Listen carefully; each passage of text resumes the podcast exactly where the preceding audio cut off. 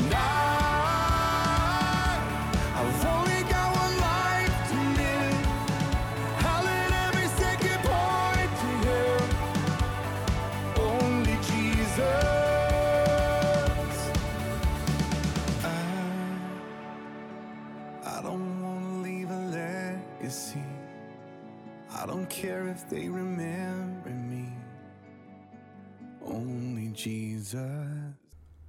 This is Dreamwalker 1960. As a reminder, you can read the transcripts of all my podcasts at dreamwalker1960.com. You can use most podcast platforms if you wish to listen. All you need to do is do a search for Dreamwalker 1960. There is a need to address an understanding of 1 Corinthians 14. Why seek understanding of this chapter in the Bible? I have come across those that have turned this teaching into a false doctrine that is leading many not into salvation but damnation. An additional clarification I have spoken in tongues when I was born again in 1984. I felt the pouring of the Holy Spirit fill me and then began to speak in this divine language that very moment.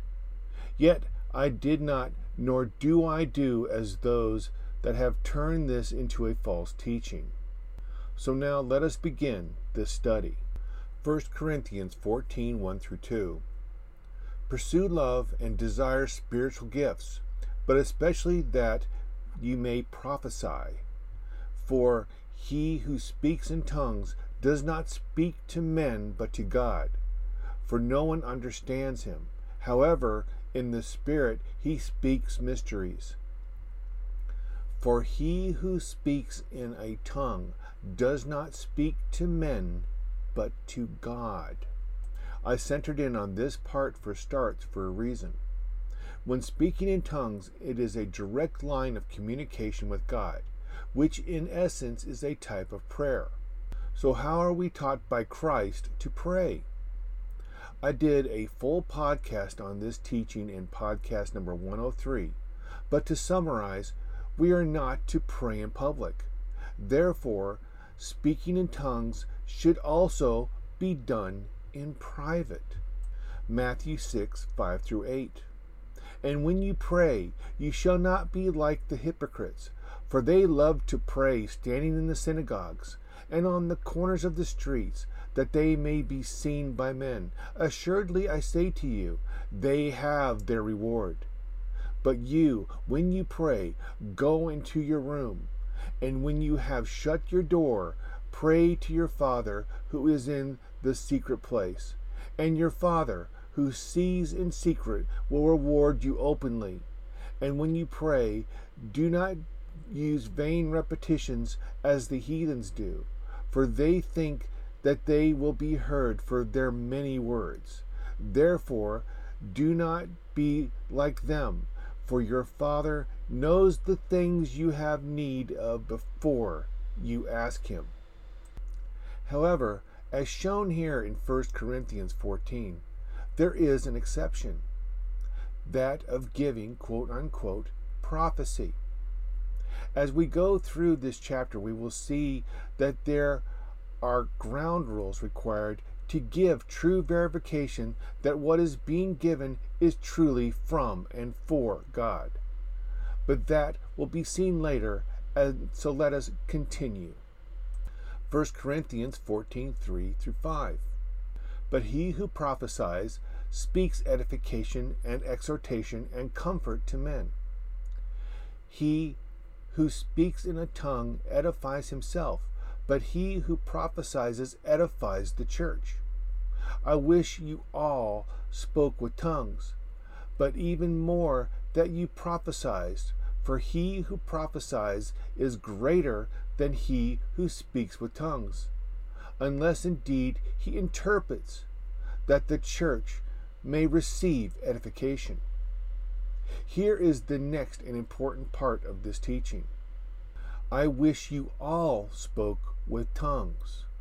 This means that we should seek to speak in tongues, but not all do. In the false doctrine being taught, they state that all must speak in tongues. This is what labels this false teaching as just that false. For look at this from the Bible about spiritual gifts 1 Corinthians 12 1 through 11.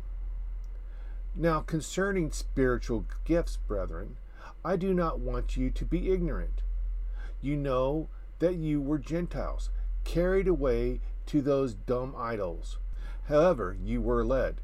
Therefore, I make known to you that no one speaking by the Spirit of God calls Jesus accursed, and no one can say that Jesus is Lord except by the Holy Spirit. There are diversities of gifts, but the same Spirit. There are difference of ministries, but the same Lord. And there are diversities of activities, but is the same God who works all in all. But the manifestation of the Spirit is given to each one for the profit of all.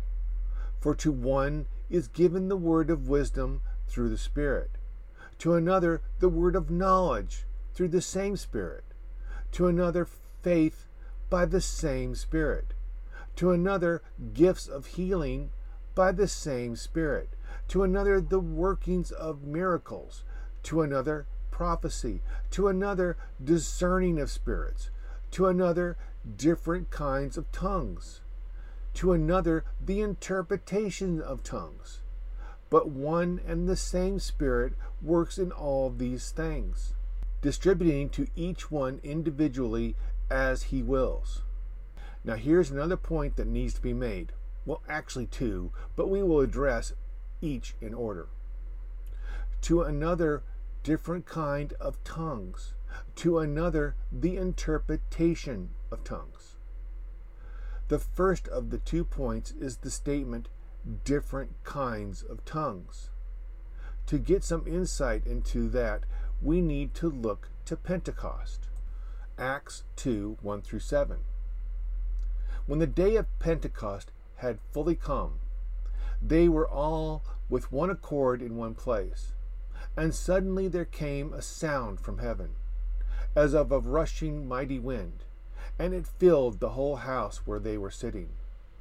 Then there appeared to them divided tongues as of fire, and one sat upon each of them. And they were all filled with the Holy Spirit, and began to speak with other tongues, as the Spirit gave them utterance. And there were dwelling in Jerusalem Jews, devout men from every nation under heaven. And when this sound occurred, the multitude came together and were confused, because everyone heard them speak in his own language. Then they were all amazed and marveled, saying to one another, Look, are all these who speak Galileans? Mainly, we see that speaking in tongues can be in languages that are spoken throughout the world. Yet, in normal circumstances, the person speaking it has no knowledge of the language they speak when led by the Holy Spirit. Next, we need to look at the word in the Greek. 1 Corinthians 14 2. For he that speaketh in an unknown tongue speaketh not unto men, but unto God. For no one understandeth him, howbeit in the Spirit he speaketh mysteries. Unknown tongue means the tongue, by implication, a language. Language is a system of communication consisting of sounds, words, and grammar. Simply put, truly speaking in the unknown tongue is still an actual language comprising of words and sentences. I attended a quote unquote church that emphasized the need to speak in quote unquote tongues. I went three times and heard the exact same sounds being made each and every time. Each time I heard it, the more and more unease I felt. In my private prayer life, when time to time I enter into speaking in tongues, it is usually different every time. not always, but usually, for I do not have the same issues pressing upon me. Also, I can tell there are complete words and sentences being spoken. The second point that is if there is a prophecy, it must have an interpretation. For without interpretation, those present are not edified. What does it mean to edify? Edifying is confirmation, spiritual advancement. It is a confirmed message that helps those present come closer to God. To be quote unquote confirmed means it must work within the teachings that were given to all by Jesus Christ. An example if a message says you will become more financially solid soon, this is not a confirmed message, for Christ teaches this. Luke 16 13 through 15. No servant can serve two masters, for either he will hate the one and love the other, or else he will be loyal to the one and despise the other. You cannot serve God and mammon, aka money. Now the Pharisees, who were lovers of money, also heard all these things, and they derided him. And he said to them, You are those who justify yourselves before men, but God knows your hearts. For what is highly esteemed among men is an abomination in the sight of God. Since seeking after wealth is seen as an abomination in the sight of God, this would be a false interpretation. So it is not confirmed, nor is it truly edifying. In the verses that follow, we are given why it is important that we seek to have interpretation if tongues are spoken. 1 Corinthians 14 6 through 19. But now, brethren, if I come to speak to you with tongues, what shall I profit you unless I speak to you either by revelation, by knowledge, by prophesying, or by teaching? Even things without life, whether flute or harp, when they make a sound, unless they make a distinction in the sound, how will it be known what is piped or played? For the trumpet makes an uncertain sound. Who will prepare for battle? So likewise you, unless you utter by the tongue words easy to understand, how will it be known what is spoken? For you will be speaking into the air. There are, it may be, so many kinds of languages in the world, and none of them is without significance. Therefore, if I do not know the meaning of the language, I shall be a foreigner to him who speaks, and he who speaks will be a foreigner to me. Even so, since you are zealous for spiritual gifts, let it be the edification of the church that you seek to excel. Therefore, let him who speaks in a tongue pray that he may interpret. For if I pray in a tongue, my spirit prays, but my understanding is unfruitful. What is the conclusion then? I will pray with the Spirit, and I will also pray with understanding. I will sing with the Spirit, and I will also sing with the understanding. Otherwise, if you bless with the Spirit, how will he who occupies the place of the uninformed say, quote unquote, Amen to your giving of thanks, since he does not understand what you say? For you indeed give thanks well, but the other is not edified. I thank my God I speak with tongues more than you all. Yet in the church I would rather speak five words with my understanding that I may teach others than 10,000 words in tongue. Who is speaking in tongues important to? 1 Corinthians 14 20 through 25. Brethren, do not be children in understanding, however, in malice be babes, but in understanding be mature. In the law is written, With men of other tongues and other lips I will speak to this people. And yet, for all that, they will not hear, says the Lord. Therefore, tongues are for a sign, not for those who believe, but to unbelievers. But prophesying is not for unbelievers, but for those who believe. Therefore, if the whole church comes together in one place, and all speak with tongues, and there comes in those who are uninformed or unbelievers, will they not say that you are out of your minds? But if all prophesy, and an unbeliever or an uninformed person comes in, he is convicted by all. He is convicted by all. And thus the secret of his heart is revealed. And so, falling down on his face, he will worship God and report that God is truly among you. This also emphasizes that speaking in tongues in public gets no true edification, yet true prophecy with true interpretation can cause someone coming into a place receiving true prophecy will in most likelihood repent. This also shows that true prophecy, as shown earlier, will cause spiritual growth. Therefore, if people interpreting do not give a message of conviction, are they truly giving something inspired by the Holy Spirit? 1 Corinthians chapter 14, 26 through 30. Now it is then, brethren, whenever you come together, each of you has a psalm, has a teaching, has a tongue, has a revelation, has an interpretation. Let all things be done for edification. If anyone speaks in a tongue, let there be two, or at the most three, each in turn, and let one interpret.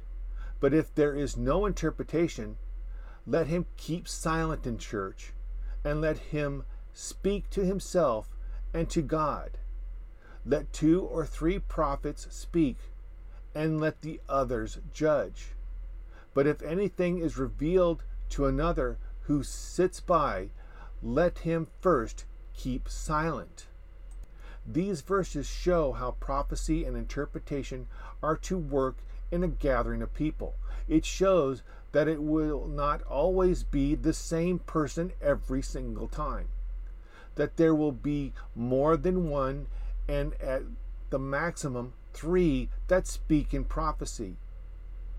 If this criteria is not met, we are to keep it to ourselves and not share with others. We are to be silent for it does not cause those listening to grow closer to God. It is not an edifying message. A truly quote unquote edifying message may cause some to feel conviction. It may cause others to repent of their sins. It may cause others to accept Christ as their Savior. It will not make you feel good or make you think you are living right with God. If you are going against the teachings given by Christ and his disciples in the New Testament. For true edification causes people to grow closer to Christ and become a true reflection of He who died upon the cross for our sins. We are nearly out of time to commit ourselves to Jesus Christ and to seek to become His true servants. Soon the tribulation will begin, and those that missed the first calling will have to suffer the torment and tortures of true and complete persecution at the hands of those that take the mark of Satan. Refuse the mark, even if it means you must face starvation and die in pain. It is best to die this death than face all eternity in the eternal and second death that is yet to be fully revealed for Christ is quickly returning, and only those that truly choose the difficult path will find eternal life. God bless. Make it count, leave a mark, build a name for yourself. Dream your dreams, chase your heart above all else. Make a name the world remembers. But all an empty world can sell is empty dreams. I got lost in the lie that it was up to me to make a name the world remembers. But Jesus is the only name to remember. And I